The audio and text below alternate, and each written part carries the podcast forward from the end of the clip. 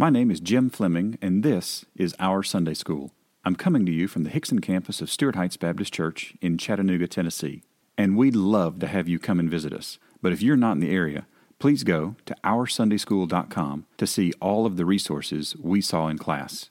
Well, good morning, and welcome to Our Sunday School Online. I'm glad you're with us. I've seen several of you uh, let me know that you're here so far, so thanks for that. It's always encouraging to see you kind of self identify you're here. Uh, if you want to share this video, you can as well, but uh, make sure you've got your handout and uh, your Bible because we're going to be in Mark chapter 7, very possibly finishing Mark chapter 7.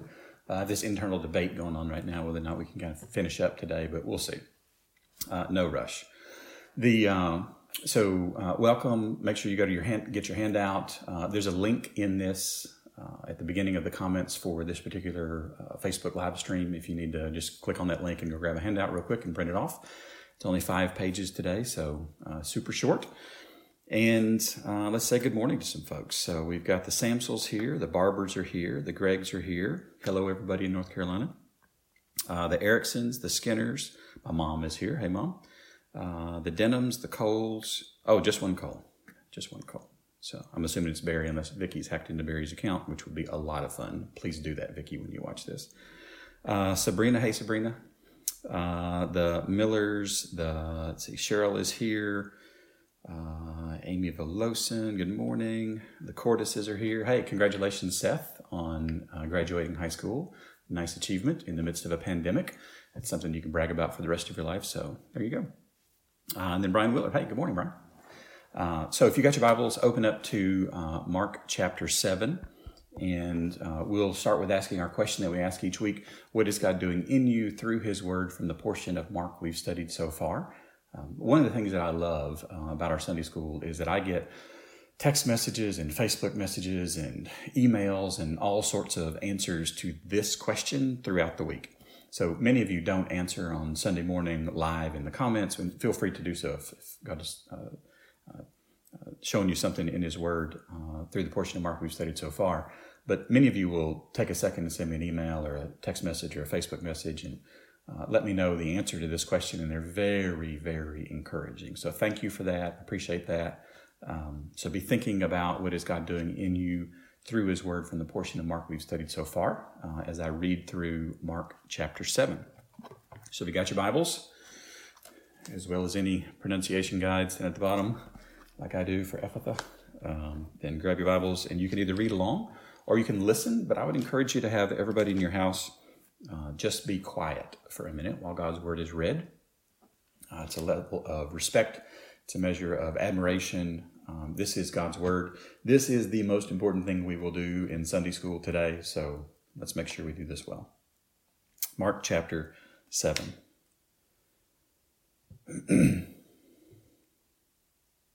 Now, when the Pharisees gathered to him with some of the scribes who had come from Jerusalem, they saw that some of his disciples ate with hands that were defiled, that is, unwashed. For the Pharisees and all the Jews do not eat unless they wash their hands properly, holding to the tradition of the elders. And when they come from the marketplace, they do not eat unless they wash. And there are many other traditions that they observe, such as the washing of cups and pots and copper vessels and dining couches. And the Pharisees and the scribes asked him, why do your disciples not walk according to the tradition of elders, but eat with defiled hands? And he said to them, Well did Isaiah prophesy of you hypocrites, as it is written, This people honors me with their lips, but their heart is far from me. In vain do they worship me, teaching as doctrines the commandments of men. You leave the commandment of God and hold to the tradition of men. And he said to them, you have a fine way of rejecting the commandment of God in order to establish your tradition. For Moses said, Honor your father and mother, and whoever reviles father or mother must surely die.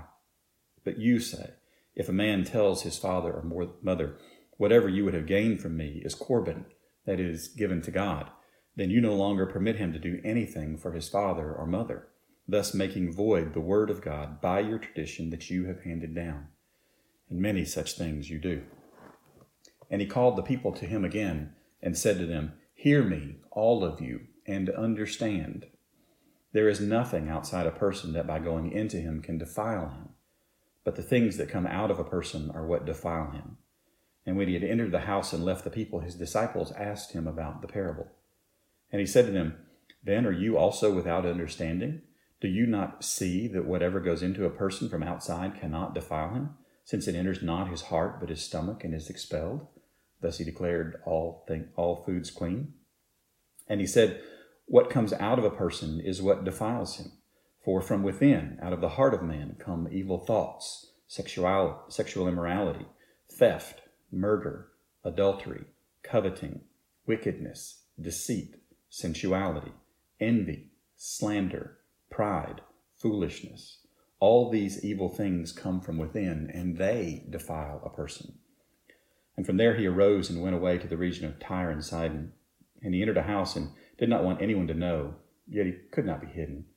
But he immediately, a woman whose little daughter had an unclean spirit, heard of him, and came and fell down at his feet.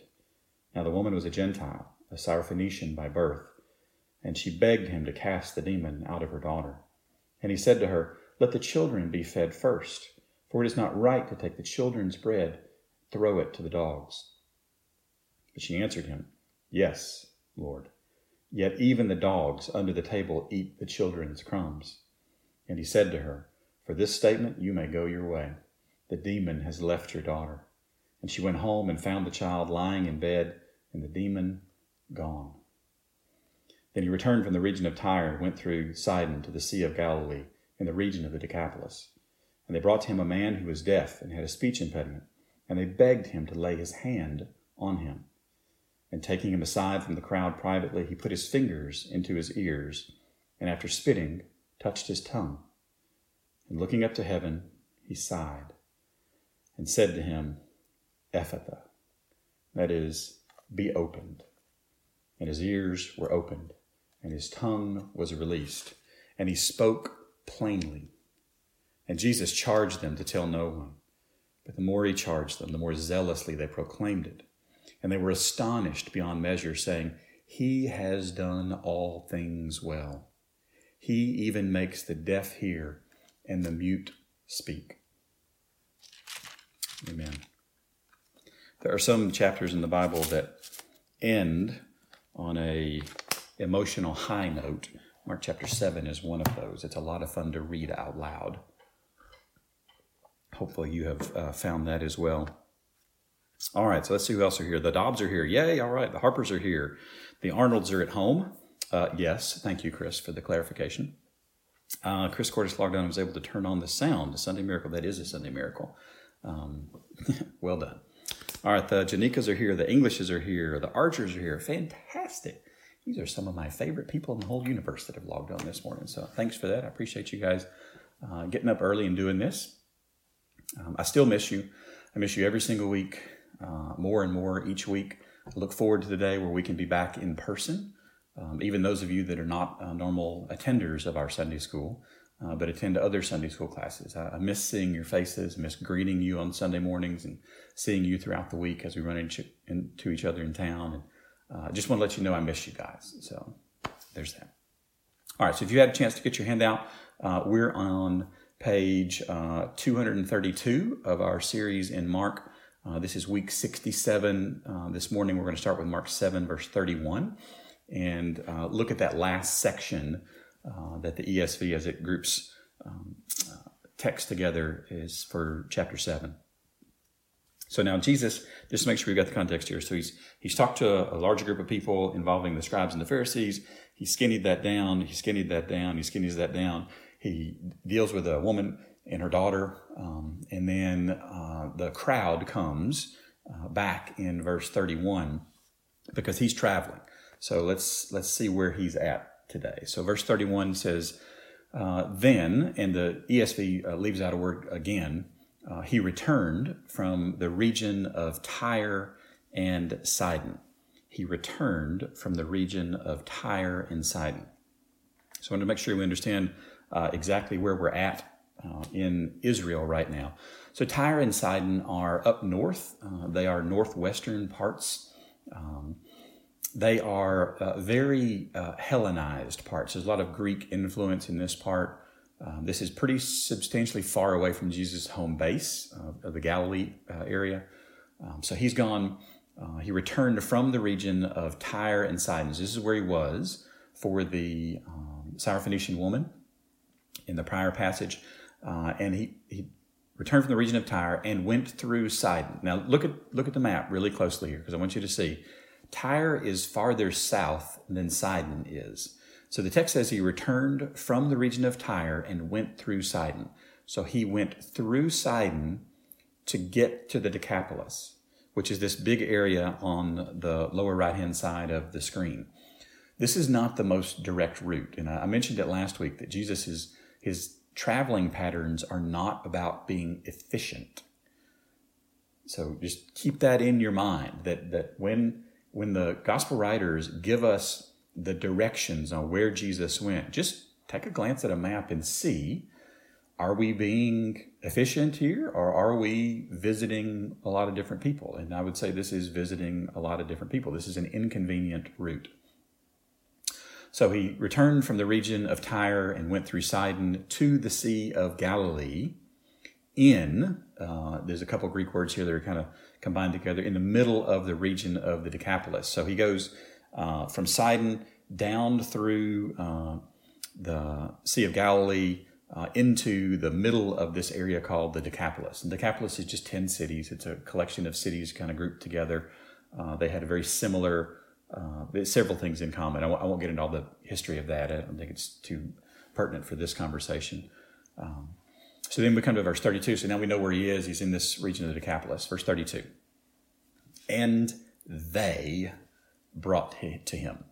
All right, so a couple of things here, real quick. So, so when we translate uh, from one language to another language, there are times when uh, words are added so that it's clearer for the speaker of the second language. Um, it's very helpful when when we have uh, words like they, because the Greek text is just and bringing him death, which is okay. I, I think we could probably get there, but there was there was somebody. So if, if the deaf man was brought, there was somebody who brought him, right? So and they brought him. So the word they is not in the original, but I'm going to talk about the they quite a bit as we go through today, because somebody did it. So they brought to him a man uh, who was deaf. Now, I, want you to notice in, um, so we're in 732 right now, if you look at the verses that are highlighted here. Um, and, and the word deaf shows up um, three times in Mark once in 732, once in 737, and then another time in, in 925. And I want you to flip over to Mark 925 for just a second. I want you to see the difference because there's a big difference between the deaf man in, in chapter 7 and the deaf person in chapter 9. So we're looking at 925. So we've got uh, the, the header here in the ESV says Jesus heals a boy with an unclean spirit. So trigger number one here. Um, the start of verse 23. And Jesus said to him, uh, If you can, uh, all things are possible for the one who believes. Immediately, the father of the child. So again, we have a father of a child coming to see Jesus. Uh, the father of the child cried out and said, "I believe. Help my unbelief." And when Jesus saw that a crowd came running together, he rebuked the unclean spirit, saying to him, "You mute and deaf spirit, I command you, come out of him and never enter him again." Now, a, a lot of people get really hung up on the demonology that exists in Mark uh, the, the opposition to the truth of Jesus Christ with the error of the devil, uh, this oppressive nature of demons as they uh, invade people's bodies and, and cause them physical harm. But I, I, want you to notice something really different about the, the deaf man in chapter 7. There's no mention of any demonic activity, right? So when when you hear teaching and it sounds like, well, if you've got a sickness of any kind, that's caused by a demon. I, you know, this is, I just struggle to be kind here. Um, but just go to Walmart, right? Buy a white t shirt and a black magic marker and just write on the white t shirt, I don't know my Bible, and just wear it around so that people understand that you don't know the Bible if you say things like this. It's just not true. Okay? So the, the Bible clearly calls out when there are demon possessed issues because they're calling out Jesus' authority over demons. Here, there's no demon. So don't make something of it that there's not. All right, rant over. So they brought to him a man who was deaf and had a speech impediment. Now, so it's a very interesting word because it only shows up here in Mark's gospel. But this word for speech impediment means hardly talking or dumb or, or tongue tied. It's some kind of a, a, a, twisting, a something that needs to be untangled. And you, when we'll see the words that are used later in Mark chapter seven, it's it's pretty clear this is exactly what Jesus does. So, um, so he's got a speech impediment, and they again the, the word "they" is not there. They begged uh, this is parakaleo. This is uh, a word that, when it is used as a noun, uh, many times refers to the function of the Holy Spirit, the comforter, the this calling, this exhortation, this imploring. Uh, it's a present active. So they were they were doing this multiple times here. So they they begged him. This is Jesus. To is Hina. This is the in order to. There's a word that means there's a purpose to what they are doing. They're not just begging him for no reason. They're begging him to lay his hand on him. All right, this, this word for lay is an interesting word. I want to look at a couple of the references here. So let's go to uh, Mark chapter 3, verse 16. Mark chapter 3, verse 16. If you remember, the 12 apostles weren't born immediately following Jesus, there was a calling of them. Uh, so let's look at 316. This is where he calls the apostles. And verse 16 says, He appointed the twelve, Simon, to whom he gave the name Peter. So where's the word lay? It's the word gave. It's the this giving of a new name. It's the I am going to impose something on you, whether it be a physical hand, whether it be a new name, whether it be a presence. I'm going to impose something onto you. Verse 17 James, the son of Zebedee, and John, the brother of James, to whom he gave or laid the name Boanerges, that is, sons of thunder. Right? Flip over to Mark 5 uh, 23. We'll see another time that this word is used. This is uh, uh, Jairus' daughter. Um, and Jairus, verse 23, implored Jesus earnestly, saying, My little daughter is at the point of death. Come and lay your hands, come and impose your physical presence here on her so that she may be made well and live. Right? Look at uh, Mark 6, verse 5. This is one of the funniest verses, I think, in all of Mark. Um, that as well as the one in chapter 7 where it talks about he couldn't be hidden, right? I mean, of course, you can't hide Jesus. Uh, 6 verse 5 He could do no mighty work there except that he laid his hands on a few sick people and healed them. it's just like, yeah, yeah, yeah, okay. Just it was just a couple miracles. That's it. This is no big deal. Just a couple of things. Right? Because if you if you think about Mark's perspective and Peter's perspective, after having walked with Jesus and seeing him do what he did for several years, this didn't qualify as a huge deal. Right? It's, it's amazing. So, the, he, except he laid his hands, he imposed his hands on a few people. Uh, go forward a little bit to Mark chapter 8, um, verse 23. It's a curious verse uh, Jesus took the blind man by the hand and led him out of the village. And when he had spit on his eyes and laid his hands on him, he laid his hands on him. He asked him, "Do you see anything?" And then the last one is in Mark uh, 16, verse 18. And this is the uh, Mark's version of the Great Commission. Uh, it's talking about these signs, verse 17, these signs will accompany those who believe. In my name, they will cast out demons. They will speak in new tongues, new languages. They will pick up serpents with their hands. If they drink any deadly poison, it will not hurt them. They will lay their hands on the sick and they will recover. So notice how the word lay evolves over the Gospel of Mark. It goes from something that Jesus verbally imposes to something that Jesus physically imposes to something that Jesus passes off to others to physically impose. So it gets more, I would call dramatic as you go through the Gospel of Mark. So they begged him to lay, to lay his hand on him. Now I want you to, I want you to notice something really slick here for just a second. Look at the, the nuance of the word hand. So this is a noun. I'm looking at the, the G5495 in your notes there in the middle of page 233. Uh, this is a noun. It's a singular feminine accusative. So it's singular. So get this. they didn't even ask him for two hands. This is just, this is one. This is like one hand. It's all they were asking him to lay on this man. And they begged him and begged him and begged him and begged him and begged him. So what does Jesus do? Does he ignore? Does he go about his odd uh, geographical journey through the countryside? No, he doesn't. Verse 33 And taking him aside from the crowd privately, there's not a there's not a clean Greek word for privately. This is uh, two uh, two different words kind of lumped together that the ESV translates into privately. Uh, the first is kata, it means to down, uh, and the, sex, uh, the second is uh, idios, it means pertaining to self. So brought him down to himself. So this is a, a private uh, encounter. This is not something that he was doing publicly.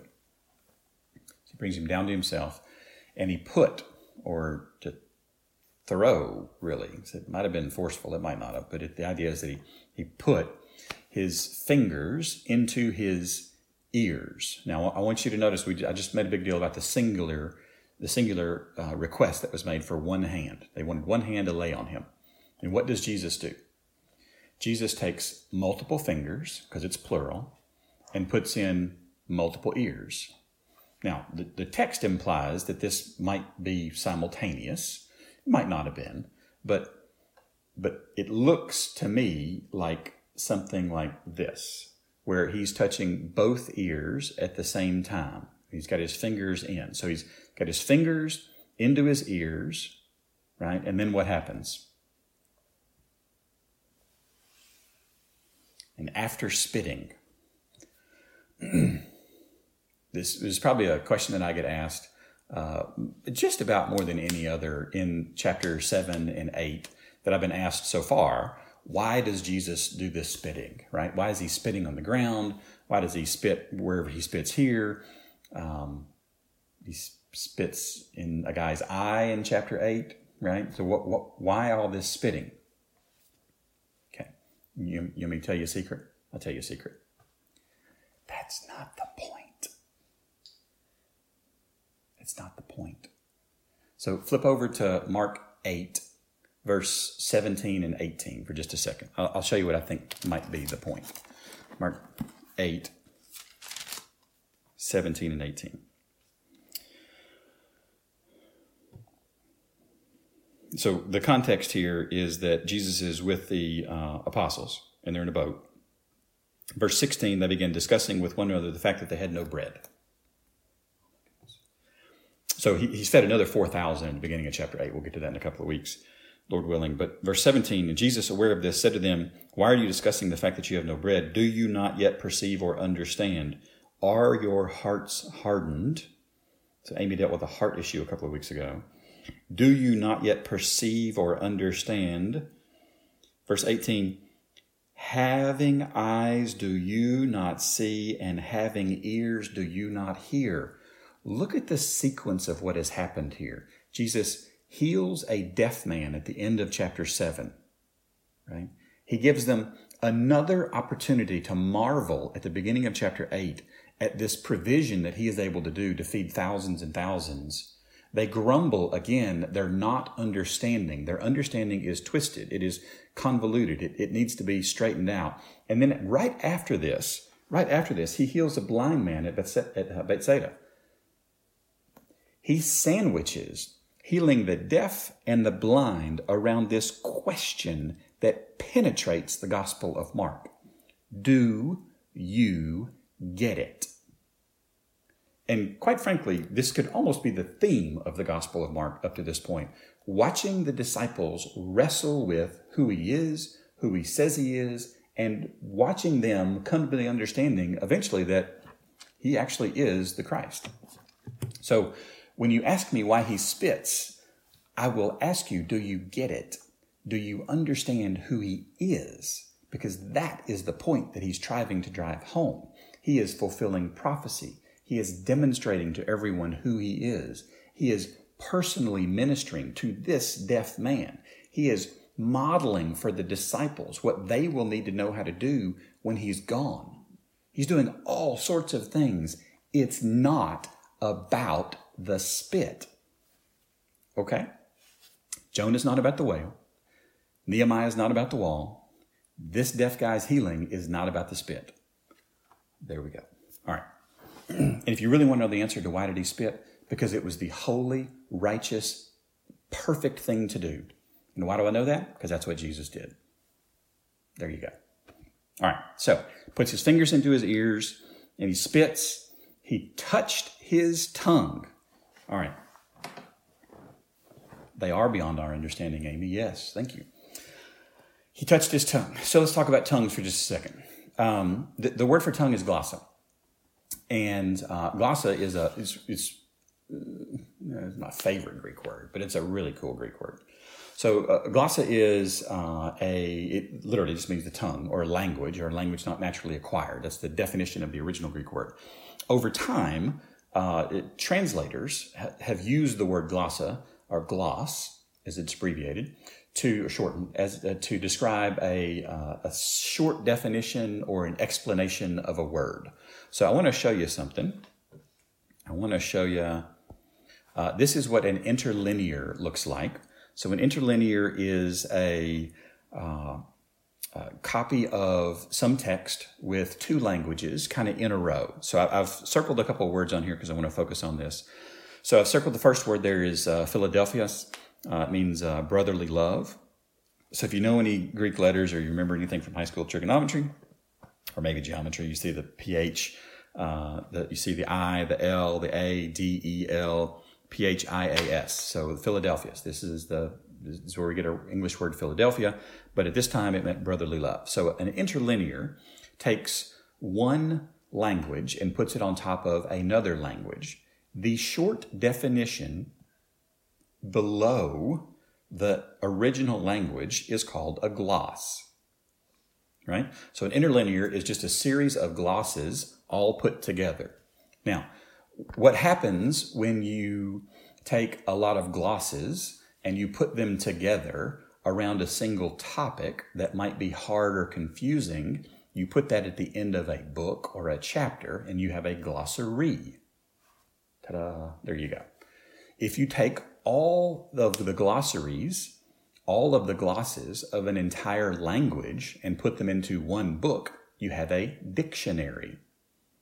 And this is where some of the first dictionaries came from, is that you have all these concepts that are related in this field and related in this field and related in this field. And somebody just said, well, let's just put them all into one spot. Let's have all the definitions be in one place. So this word means a lot for me as I study the Bible uh, I want you to look at the next one here. So the word kai uh, is the word means and. Um, you see the word kurios, uh, the Lord. And then here's what Jesus Christ looks like in Greek. Uh, Jesus uh, Christos. So this is the uh, brotherly love I've circled and uh, Lord Jesus Christ. It's beautiful. It's absolutely beautiful. So a little bit about uh, interlinears. This is how I study the Bible. Uh, I get the question asked often uh, you know, what translation of the Bible do you use, Jim? I typically just go back to the original and kind of work my way from there. Um, it's just, I find it easier. I think it's a, a, a, cleaner way to just start from the text and go into my language than starting with an interpretation, starting with a, a translation that somebody else has already done for me. Um, it gets me a little more engaged personally into the text. And quite frankly, with today's uh, tools available online that are free, it's just shockingly easy to do. Um, that what you have as your handout is an expanded version of an interlinear, except it's just not interlinear this way, it's just in narrative format. So what you've got is the word uh, tongue, and then the bracket, and then the G1100, that's the Strong's number, uh, and then the actual word glossa in Greek, then the transliteration into English, glossa, the part of speech, the parsing of it is singular feminine uh, genitive, and then a couple of definitions uh, the tongue, by implication, language, a language not naturally acquired, and then where it occurs in Mark. Uh, and that's what the handout is. I've got a computer program that I pull information off of the internet. I use an Excel formula. Well, it's a couple million Excel formulas, right, Goebel? And uh, it basically creates the handout for me. So it's a, it's a very straightforward process, but um, that's where the handout comes from. So, back to the deaf guy. So, after spitting, he touched his tongue. Okay, verse 34. And looking, so if he had both hands in his ears, you know, he, he, fingers in his ears, he, he could have like done something like that, but he probably took one hand off and touched his tongue. Verse 34, and looking up to or into heaven or the sky. So he's either, it's very, you could, this, this phrase has a, a fascinating range of options for translation. It can mean anything from I looked up at the sky to I looked into heaven. So there's a, it's a big range here that this could be. I'm, I'm not picking a side here. I'm just going to tell you this is a big range. He, he looked up to heaven. Uh, ESV kind of splits the difference, right? Um, and he sighed. All right, so one of the things that uh, these definitions do is they give us all the possible definitions of the word as it was used at that point in time in history. So this word for sighed, uh, stenazo, uh, had three different definitions, three different possible uses. That, and we'll just we'll just do a little Q and A here. Which one do you think is likely to be the the correct one for this context? Because that's the question for translators: is which definition do you use given the context that we are in? So, first definition is to make in distress, to be in a tight spot. So, was was Jesus in distress? I think I think we got to throw that one out, right? So, second definition, uh, to to be in distress. So either to make in distress or to be in distress. And you're like, uh, I don't know about I don't know about that either, right? Okay. Third possible definition: to sigh, to groan, or to pray inaudibly. So this third definition is more of a uh, a physical action that the person is doing, and it's one of three possible physical actions. Uh, and if you go and read different translations, you might find the different ways that these are translated because it's not utterly clear from the context which one Jesus actually did. So, did he sigh? Did he groan? Did he pray inaudibly? I don't know. Might have done all three. Might have just done one. I don't know. But what he said next was incredible. What he said next was incredible. So he sighed. Now, the, I want you to shut Oh, yeah, we're not going to finish today. Sorry, we're not going to finish today. Julie's laughing at me because she's like, "Yeah, I knew you weren't going to finish today." Okay, so here's what we're going to do. We're going to we're going to go on a little uh, open your Bible tour. So you're going to need a, a, whole copy of the Bible. Um, what an amazing blessing that is to be able to say, right? You're going to need a whole copy of the Bible, and everybody goes, "Oh yeah, I got that."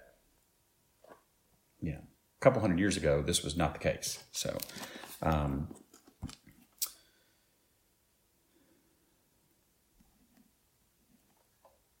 Yeah, and Chris with the win for the spitting. There you go. Great. Um, so we've got, I want you to see, so because this word sigh is only used in 734 in Mark, but it's used several other times in the Bible. So I want to, I want you to go to Romans 8 23. I didn't put these in your notes. Sorry. I didn't think about this until last night and I kind of jotted down some extra stuff. So, uh, so Romans 8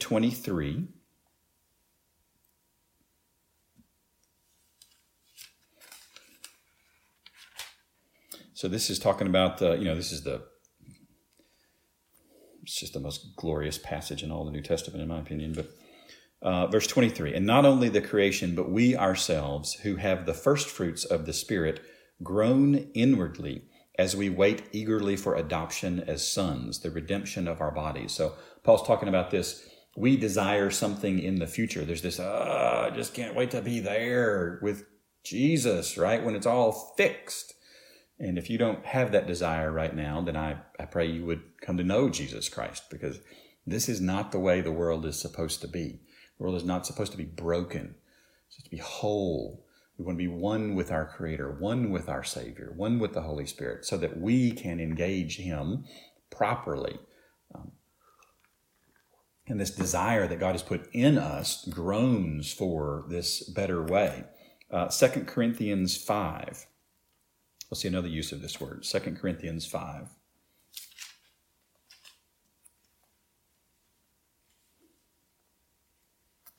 We'll read the first five verses. Uh, For we know that if the tent that is our earthly home, this flesh, is destroyed, we have a building from God, a house not made with hands, eternal in the heavens. For in this tent, in this flesh, we groan, longing to put on our heavenly dwelling. You ever hurt? You ever been in pain? Yeah. You understand the idea that like, I want a better body. I want a body that works. I want a body that's right. I want a body that's that's righteous and is not damaged by sin and the effects of sin. From this tent we groan, longing to put on our heavenly dwelling. If indeed by putting it on we may not be found naked, for while we are still in this tent, we groan, being burdened. Not that we would be unclothed, but that we would be further clothed, so that what is mortal may be swallowed up by life. He who has prepared us for this very thing is God, who has given us the Spirit as a guarantee. You see the, the relationship that we see with this word and the Holy Spirit so far in Romans and in Second Corinthians? Uh, go to Hebrews 13. Hebrews 13.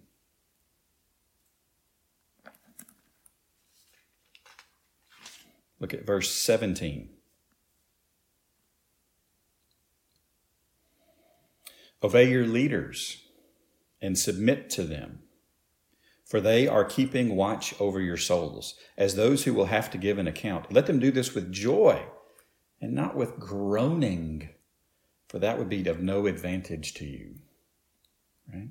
So, so we have this, this idea that there's a testimony that our, our spiritual leaders, our, our pastors are going to give for us one day, and that we want them to do this with joy. We want them to say, It was wonderful to pastor this person, not, uh, right? Did you hear the, the sigh, the groan, and maybe even an inaudible prayer all at once there. I think you can do all three of these at once. And then the last one, James 5. James 5. Let's see if I can find James. There it is.